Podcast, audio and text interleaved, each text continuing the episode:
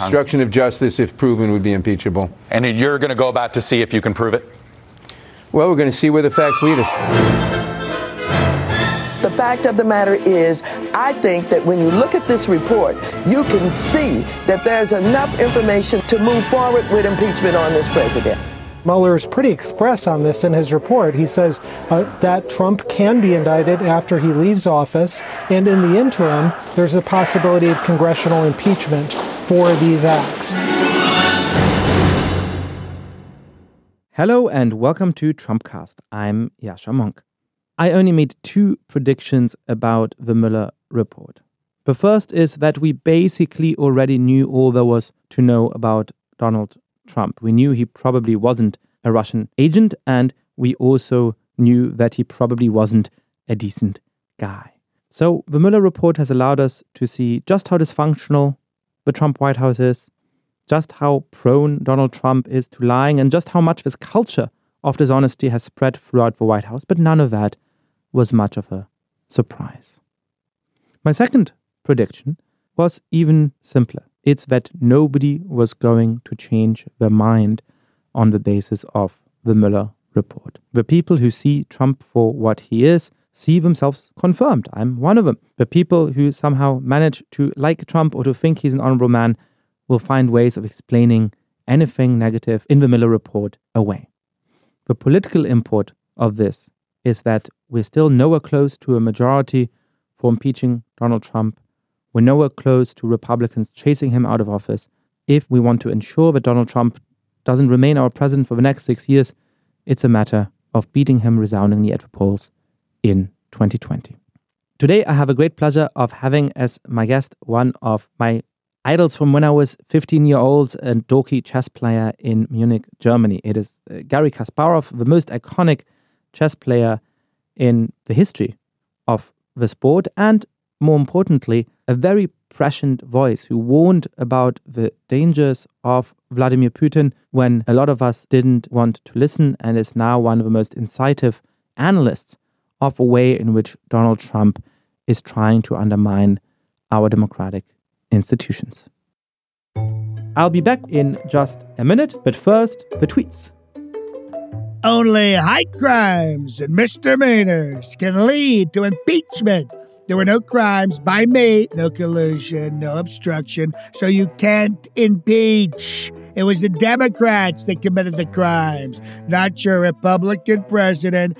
Tables are finally turning on the witch hunt.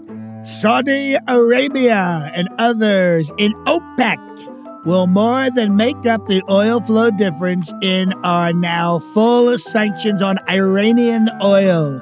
Iran is being given very bad advice by John Kerry and people who helped him lead the U.S. into a very bad Iran nuclear deal.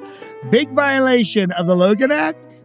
My friend Herman Cain, a truly wonderful man, has asked me not to nominate him for a seat on the Federal Reserve Board. I will respect his wishes. Herman is a great American who truly loves our country. How do you impeach a Republican president for a crime that was committed by the Democrats? Make America great again.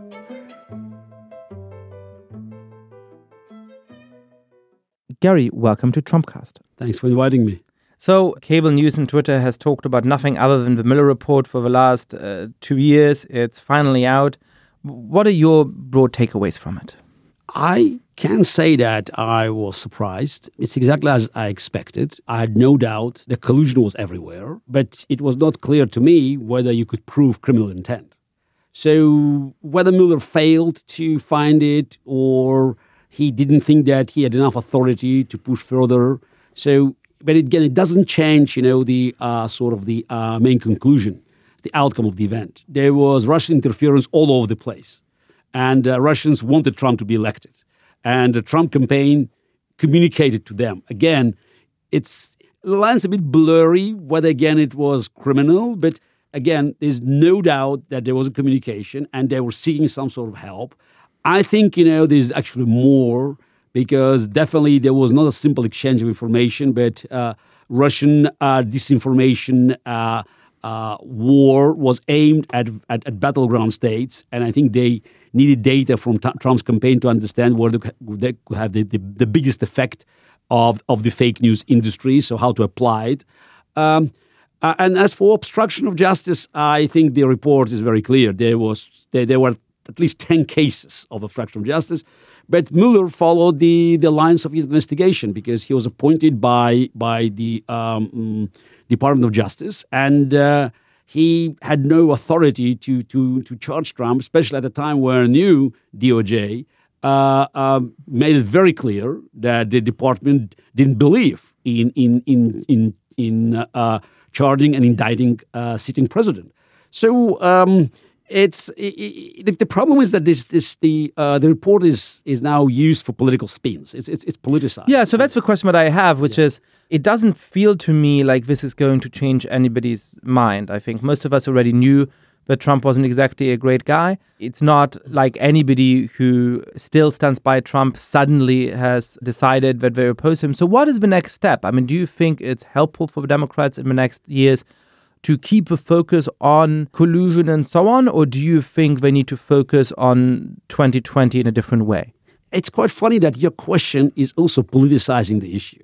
Because it's basically you saying that you know they, they, they, there was a crime most likely, but is it you know good politically to push, you know, this issue, which is, I believe, is, is absolutely paramount of defending American democracy and American institutions that help this democracy to survive for nearly 250 years. Or, you know, it could be more uh, beneficial to slow down, so to go easy and just, you know, to attract more voters. I think that it's speaking about compromise on this issue would be wrong because hmm. the Democrats should not probably so much, you know, just, you know, it's concentrate on Trump as a person, but it's about the crimes that have been committed and, and about the. So you picked out a tension that I feel all of the time on this issue at the moment. That on the one hand, what the special danger of Trump in my mind is, is his attacks on American institutions and the reasons why we should oppose him go well beyond partisan ideology. It goes beyond being on the left or right. It is about ensuring that our institutions aren't compromised, that people who disagree with each other deeply on political matters can be united in accepting the rules which judge that contest. Now, at the same time, I also think that the only way we can defend American democracy is to make sure that Donald Trump is not the president. So I can see how these two things can come apart. But the second consideration is also very important because if our course of action leads to him being reelected, that's not a way of actually defending the institutions, is it? But I, I couldn't agree more. But you know, but and it's the and I think that you know, reelecting Donald Trump, I mean, could be could be uh, uh, mm, a really bad sign uh, uh, uh of the future. Uh, if Trump's election was a warning his re-election uh, could be exoneration of of all he did to be elected, and also uh, all all the things he did as a president of the United States to um, uh, destroy the system of checks and balances, to attack uh, the very foundation of American democracy. But looking at the Democratic primaries, you don't hear very much about the vital necessity of winning. It's more about ideological debates. They're more concerned about fighting each other. And many of the issues that are being discussed on the left now, they are I would say totally counterproductive in, in general elections. So the Democratic Party is yet to actually grasp its historical task to revive American democracy by defeating Donald Trump. And uh, again, I hope that you know Israel, the primary process, we'll see that the, the idea of electability, you know, the, the motion of electability will prevail. But right now, again, we see so many issues that are being discussed that uh, uh, could turn away many independent uh, voters, even moderate Democrats. But also, again, the Democrats do not concentrate on the damage made by Trump to, to the institutions. Mm-hmm. Again, mm. it's not about Trump, but it's about Trumpism. And it's and many of them, by the way, you know, they go after Trump uh, but try to separate him, a bad, bad guy Trump, but they are not so tough on the methods he has been using. So, what's the nature of Trumpism? What, yeah, what do you the, think defines that, oh, and what but, are these methods? But just even look at the look at the. I mean, first of all, it's the, the Trumpism, as as with every would-be dictators, is constant work on sort of the downplaying uh, the importance of the institutions and also sort of the turning abnormal things into normal. So it's this lowering the standards. And it seems that again, it's there's, there's many Democrats they caught time and again by this trick. I mean, just look at, for instance, at Department of Justice. I understand why many people disapproved Sessions, but we have to give him credit for standing firm. He excused himself from the investigation because he had, though briefly, but still contacts with Russians. And it's very clear that he refused to follow Trump instructions to slow down or even to stop the investigation. And mm-hmm. he was fired. And now, now what we see, instead of Sessions, who again, many on the left could disagree, and again, some of the elements of his, you know, policies and beliefs, you know, are not, I wouldn't favor them either. But now we have William Barr. So he's not ideologically motivated as Sessions, but he's simply serving as Trump's lawyer, not as a top prosecutor in the country. That's we could see that one of the top institutions of the country now is working for Trump, not for American people. And that's what happened with many, many, many, many of the of, of of the offices, the top offices, where Trump, you know, kept pushing. You know, uh, people who were loyal to him, but they were not ready to to to uh, sort of to, to cross the sort of the the red line and, and and violate the law. So, if a Democratic Party wants to take these lessons on board, what does that mean concretely? You led an opposition movement to Vladimir Putin in Russia, which unfortunately didn't succeed because Putin is still the president of a country. What lessons do you take from that effort and ultimately its failure for what Democrats should do here? Look, but it's the what we faced in in 2005, you know, and and onward. Uh, when I joined Russian opposition movement after quitting my uh, my professional chess career, it was already uh, an emerging dictatorship. It was already one party dictatorship. We had virtually no access to, to mass media. I was not on Russian television, I mean, ever, you know, so that's my, we were cut from some main channels of, communi- of communication. So that's why we had to rely on internet and some mass protests. And of course, you know, when, when the government thought that we went too far, so they, they used the most powerful argument, riot police. So uh, it's you look at you look at Russia today. Just it's it's a one man dictatorship that openly embraces fascist ideology. Here it's it's it's, very different. The institutions are still working. We have many you know uh, uh, at many instances that Trump's policies have been uh, uh, um, reversed by American courts. The Democrats control uh, control the House. Um, press is still you know very much open, so you can go around. I mean, we we we we here we're sitting we're talking about. Yeah, we're not about- afraid of a knock on the door of the studio. Exactly. So- ridiculous, yeah. No, but it's but it's but but we should you know we should use this immense power very productively. I mean, one of the But, but, but I didn't mean to compare the two countries, and actually, I'll push you a little bit further on that uh, in a moment. But but just in terms of you know how do you craft a strategy that can mobilize people it's, against? but again, uh, but it's I understand that every you know political process, you know, it's about pushing your ideas, and I understand why many Democrats now are appealing to the sort of to, to, to, to the far left in the party because again, it's as happened with Trump. So you want to appeal to the base, you want to win the primaries, and I understand that's that's that's that's a policy that you know could bring you votes. Though they are they're talking to a very small you know small number of voters that that could help you in the primaries, but it could be very it could be counterproductive in general elections. And i think it's now again it's, it's time to actually to understand that american democracy is at stake. This is not about now your policies you know just we should not waste our time debating you know the very fine points. We move one degree left one degree right. This is about preserving american institutions and preserving the framework that could help us to revive the healthy debate about very big issues. Mm-hmm. And again, I don't see the Democratic Party now is yet at a point where they recognize that winning elections it's absolutely paramount. That's that's that's what they have to do. And for doing this, they cannot alienate many voters in the primary process. So what would that look like? I mean, if you were designing the election strategy of a Democratic Party, and I understand that that's not how you see yourself, but what do you think they should do if it is paramount to beat Trump? What is the best It's way of the, again, accomplishing this is that? Donald. Again, that's that's they have just to follow the lines that we have we have discussed here. Donald Trump is a threat to American democracy, and we are here. You know, we are this is Dem- Democratic Party is is not to impose our, our our agenda. So on you, we believe you know we have better ideas for healthcare, for social security, and we. could- But it's, right now, it's very important that the healthy debate will be revived. That American people will be will be engaged in institutions, and by the way, it's very important important to look at the executive power now that has been allocated over decades and to make sure that no president will be in the position to to endanger uh, the very core of American institution. It's about it, it, it's discussing, you know, basically American future and American role uh, uh, uh in in just in in this in global process because what we're seeing in America today, polarization, it's not just happening only in America. It's, hap- it's happening in the UK, it's happening in France, it's happening in Germany. That's one of the fundamental problems. And that's what makes Putin, you know, so happy because he could see that uh, the, the free world now is fighting against, yes, fighting, it fights within. And uh, more and more, you can see the alienation of people in the center and the fringes, the groups, you know, on the far right and far left. They are stealing the agenda and they are creating the situation where people will have to make a choice between, they have to go for lesser evil. Mm. And I think that's a losing proposition. So you pointed out rightly the huge difference between your situation in 2005 when you were leading the opposition movement in Russia and our situation here today. It's very different context. Um, um, but what's the implication of that? I mean, if we notice that despite our worries of Trump attacking democracy today, um, our institutions are holding up reasonably well. Um, Mueller did get to finish his report. There are independent courts that often rule against the administration. Um, Democrats do control the House of Congress. Is it because actually American institutions are much more sturdy than we thought, and it's just silly to have these kinds of worries? Is it because Donald Trump is either less inimical to democracy or simply less competent than we thought? Is it because the opposition actually stood up to this moment and organized and defended these institutions?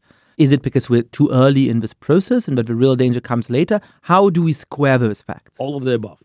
Everything. So okay. By the way, this is it's and we can go from point to point. Yes, American institutions are very strong. So it's more than 200 years. And we could see that throughout these 200 plus years, there were many moments where America had to actually to look critically at its own history and just to repel the scenes and to move forward by introducing new legislations. And just it's a whole process, you know. It's recognizing that, you know, that they, they, they were sins and the crimes of the past and how we should address them and how we can improve our system. It's, it's, it's, it's, it's a working process. So, and that's why the institutions are so flexible because America could actually could could improve uh, and, and and make progress as a society without foreign intervention. It's probably the only country, maybe still UK, but uh, but in principle, so that's that's the, the country that was built on an idea and kept you know improving the. Uh, the uh, relations within the society, uh, um, you know, always finding the inner strengths. Now, but we reached a point where I think it's it's it's uh, it's quite it it, it, it, it could be a turning point because, again, what Donald Trump has achieved already, I mean, he he succeeded in bringing these debates to a very low point. So mm. it's the hmm. and and many things that he did, you know, they they have been criticized by the opposition, by the Democrats, you know, uh, for merits, not actually for um, for the tools Trump is using. So I think it's very important for Democrats to make it very clear that the president will not have power to declare emergency, even if the, it's, it's a good reason. It's you know, because at one point you can have a Democrat, remember we talked about it, so saying, oh, there's some, you know, key issues, you know, where I could not pass legislation. Let's mm. say, you know, gun control, import, climate change. And I, I would like to use the power of presidency to push it through. So it's very important to, to uh, um, uh, uh, uh reject you know, Trump's, not just Trump's policies, but Trump's uh, uh, tools. That so, what would you say to people like that? I suspect that a lot of people who are listening to this podcast might be tempted by that answer. That they might say, you know what, climate change is such an existential threat.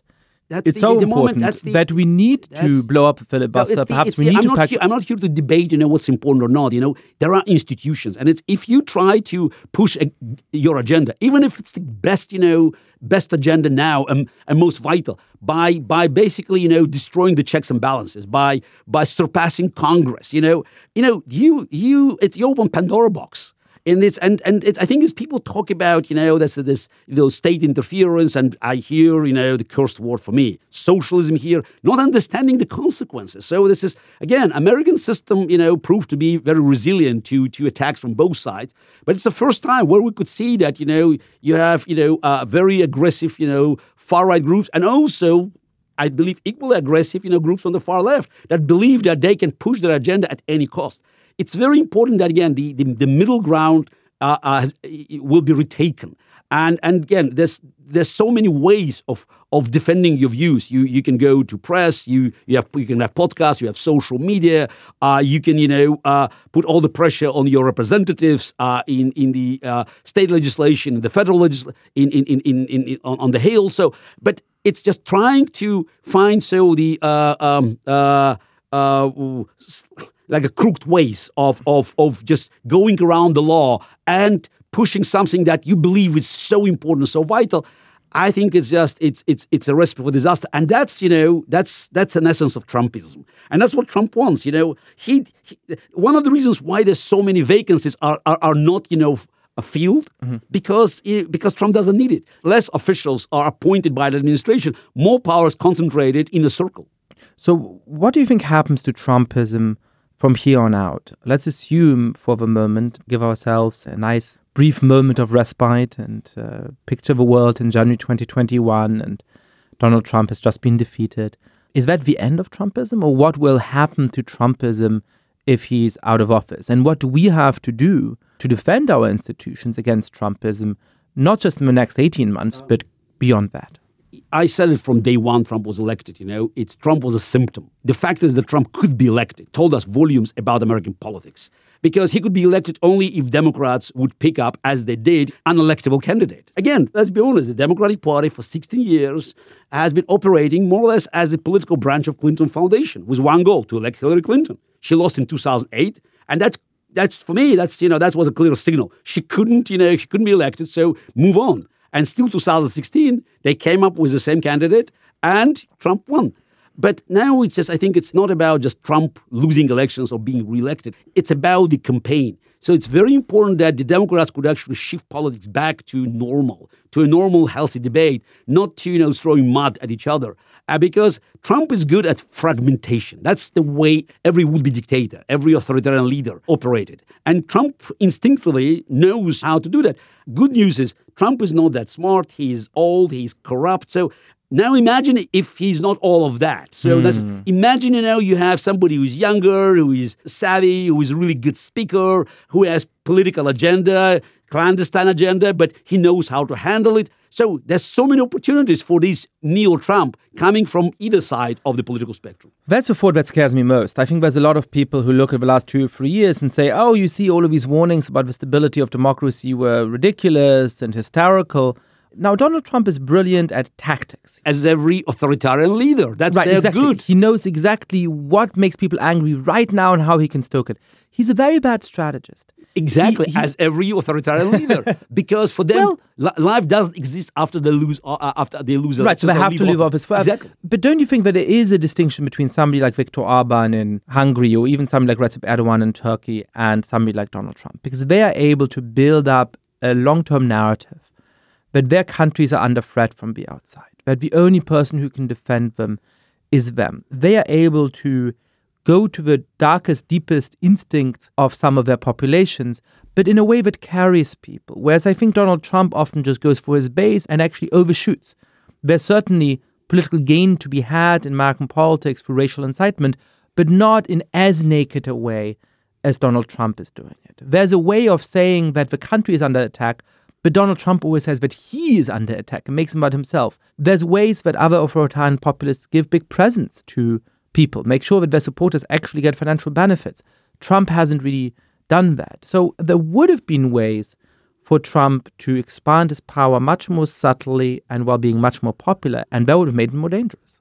I don't think so. I think really? the, the, the, country is, is, deeply divided, and I don't think there's any chance for Trump to expand way beyond his base. And uh, he knows he doesn't need it. His re-election campaign will not be built on new ideas, but basically to throwing mud at any candidate. So that's why he's looking for new nicknames and also for you know for concepts that could scare off moderate voters. And that's why the, the moment Democrats uh, uh, bring socialism to the agenda, I mean they they, they they they give Trump the best gift he can he can imagine because he doesn't have to invent it. You know, if, if so many Democrats now are willingly calling themselves democratic socialists. So, and uh, it's it, it's this is his dream, you know, just to fight against something that could, you know, further divide America and and create create this this rift and he will, you know, he will sell himself uh, not as the as the good guy, but as a lesser evil because you know I'm here already four years. Look, that's the argument they will use.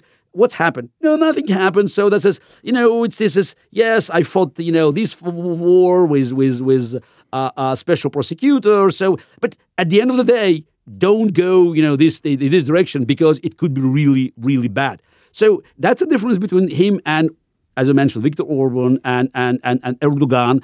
Uh, democracy in Hungary and Turkey is, is, is not of the same strength as in America. The institutions there were quite, you know, uh, um, uh, wouldn't call them primitive, but weak. And and uh, both leaders they found a way of of of just building their own narrative. You're correct. But in case of Erdogan, I think you know what's what's also helped him to move forward, actually convinced him that he could do that. It's the success uh, of Vladimir Putin because hmm. it's what's happened in Russia. That was a signal to many leaders like Erdogan that were on the verge of deciding whether they go more authoritarian or they they they they, they had to you know to play the same you know sort of the uh, middle game you know just right. uh, and he saw that you know Putin benefited from his brazen politics. He could attack democracies worldwide, and and, and nobody really stood up to him. And exactly, so nobody stood up. So I think mm. this the, the the Obama's Obama's weakness in Syria. So Obama's decision not to punish Assad for using chemical weapons that was a turning 2013 mm. for because everybody could see that you know Putin won the battle.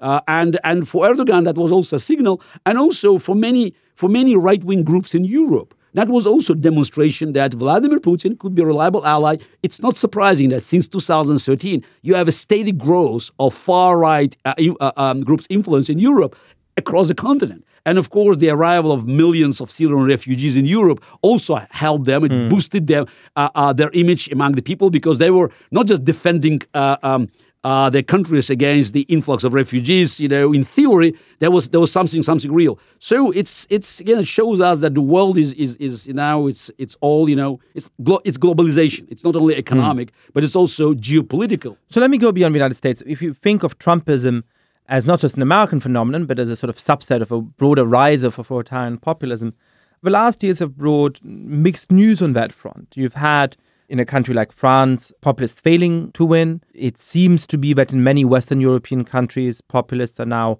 a normalized part of a political system, but not one that's capable of winning majorities in recent elections in Finland and Germany and so on.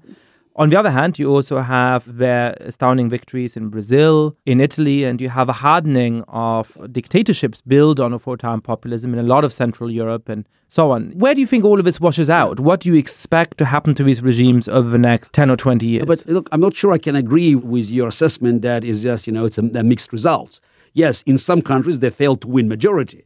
But if you look at the last five years, you know, you could see them making steady gains everywhere. Hmm. I mean, let's, yeah. let's, talk about Brexit. No, I mean, Brexit. You know, Brexit was one of the results of this success of these policies, and uh, and it's quite ironic that the images of the Syrian refugees have been used by Brexiteers to scare the population, though they had nothing to do with Great Britain. So you mentioned Finland but they doubled. The True Finns doubled their results from the previous elections. It's just the second largest party there, but they won. They're the biggest winners of the elections. Now, look at Germany. It's the first time, I mean, correct me if I'm wrong, that the neo Nazi party gained prominence coming from nowhere to the third largest party, maybe now the second already in Germany, with no economic crisis. Mm-hmm. German economy is in very good shape.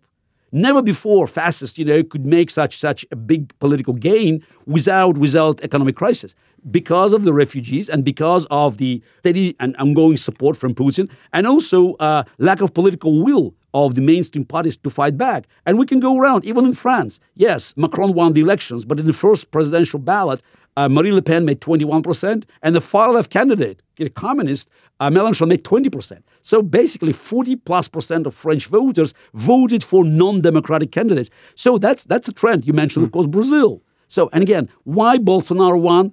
Because terrible, I mean, corruption was horrible. Yeah, so yeah. people sick and tired. It's again, it's it's a reaction to to the problems that have been ignored. That seems right. That a lot of the time, the reasons why people vote for these populists are real. They have actual things in their lives that they have good reason to be angry about. The problem is that the populists claim and pretend to find a solution that they actually often aggravate. When, when I did a study of populists around the world, a database of populist governments since 1990, we saw that virtually all of them were elected by promising to root out corruption. And as a result of them being in office, their countries became more corrupt because it's inevitable. But the populists are very good at addressing the issues, and especially if these issues being ignored by the mainstream parties. Right, right. So they pretend that they are, you know, that that, that, that they are just the last defense for public against the corrupt establishment. Okay, drain the swamp. That's that's that's a, that's a, a Trump's message. Mm-hmm.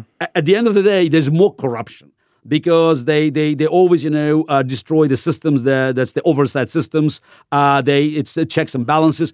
But you know it's if nobody else is willing to address these issues in, if, if governments is making you know uh, uh, policies that that that are just you know are um, um, contradicting public expectations. Here, you know, where, where, where, where the benefit. Again, let's not forget the, the Jean Gillette's, the, the Yellow West in France. You know, it's it's the, the whole movement was sparked by by the rise on fuel tax. So again, it's we understand the climate change is a serious issue, but if you push it with ignoring the voters, you give a chance. By the way, True Finns made a big big political gain because they said, why should we now follow this crazy Paris?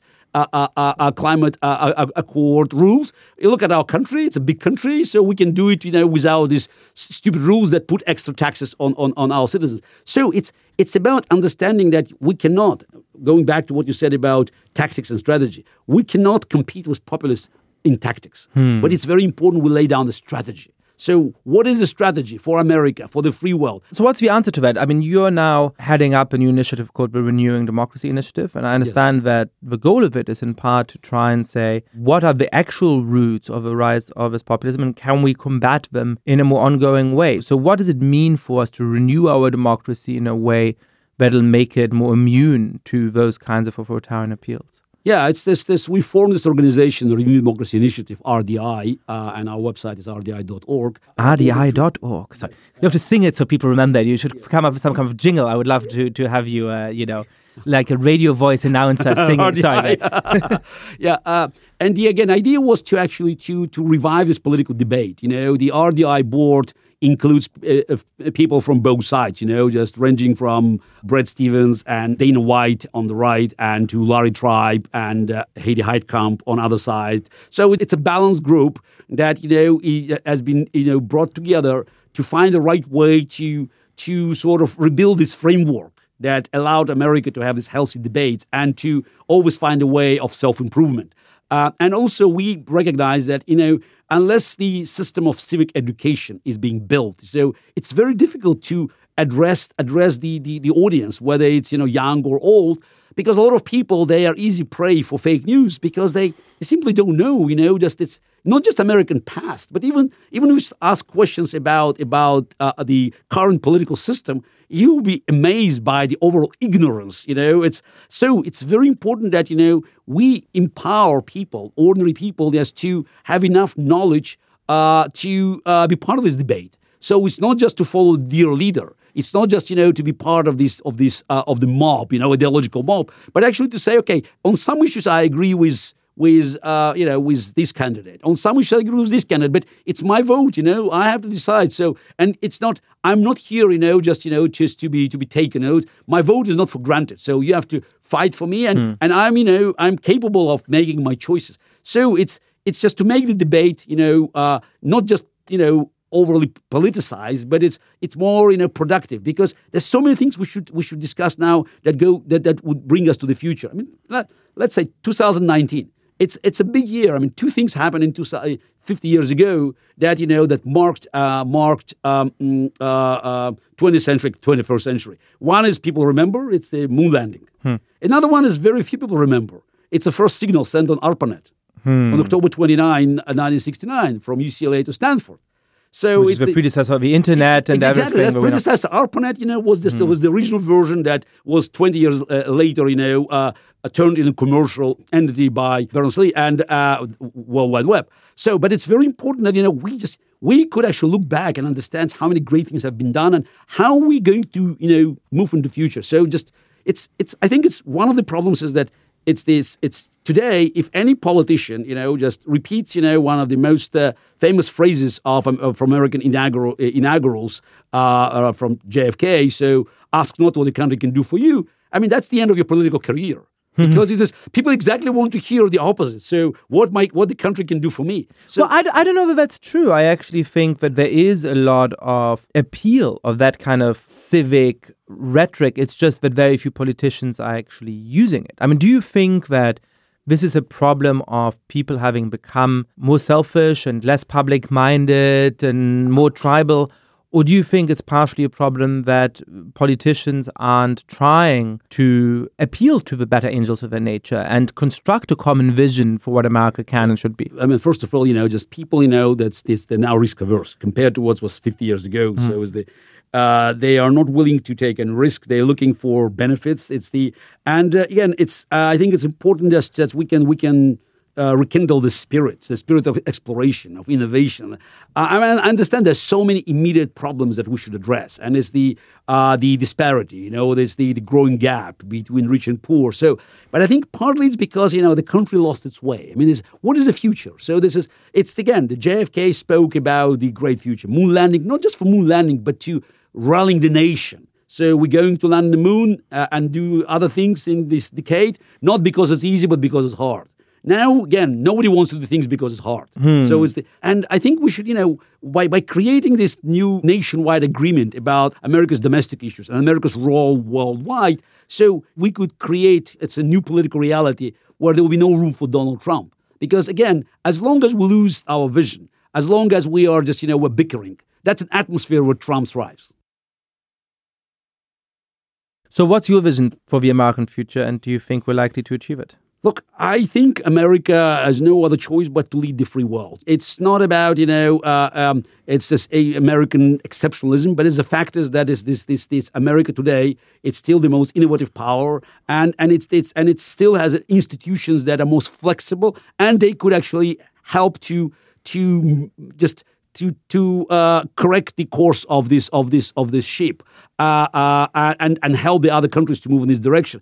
But again, it's very important to to have an agreement here about America's role in the world. It's I mean, for those who say, yeah, America, you know, just you know should should you know uh, uh, should exercise only soft power and stay away, you know, and again, it's it's not going to work because it's it's you don't do you know uh, anything you know in Middle East or in, in Latin America or in Asia. You know, it's you can no longer be protected by the oceans. So America has to look for allies. America has to create, you know, uh, more alliances and uh, sort of political affiliations to guarantee that the free world will be able to fight back. Because if you create vacuum, this vacuum is being filled by Putin, by Chinese, by Iranian mullahs, by all sorts of thugs, terrorists, and dictators, and eventually this virus, you know, is, is, is poisoning your political system as well, as we could see here in America and in Europe. Garry Kasparov, thank you so much. Thank you for inviting me. That's our show for today. Tell us what you think. I'm at Yascha Mounk, Y A S C H A underscore M O U N K. The show is at Real Trumpcast. And before we go, I highly encourage you to sign up for Slate Plus. Today's the day. It's a mere $35 for the first year. That's highly competitive pricing for top quality content. Go to slate.com slash Trumpcast Plus. That's slate.com slash Trumpcast Plus. Our show today was produced by Melissa Kaplan. John DiDomenico is our voice of Donald J. Trump. You can find him on Twitter at JohnnyD23. I'm Yascha Mounk. Thanks for listening to Trumpcast.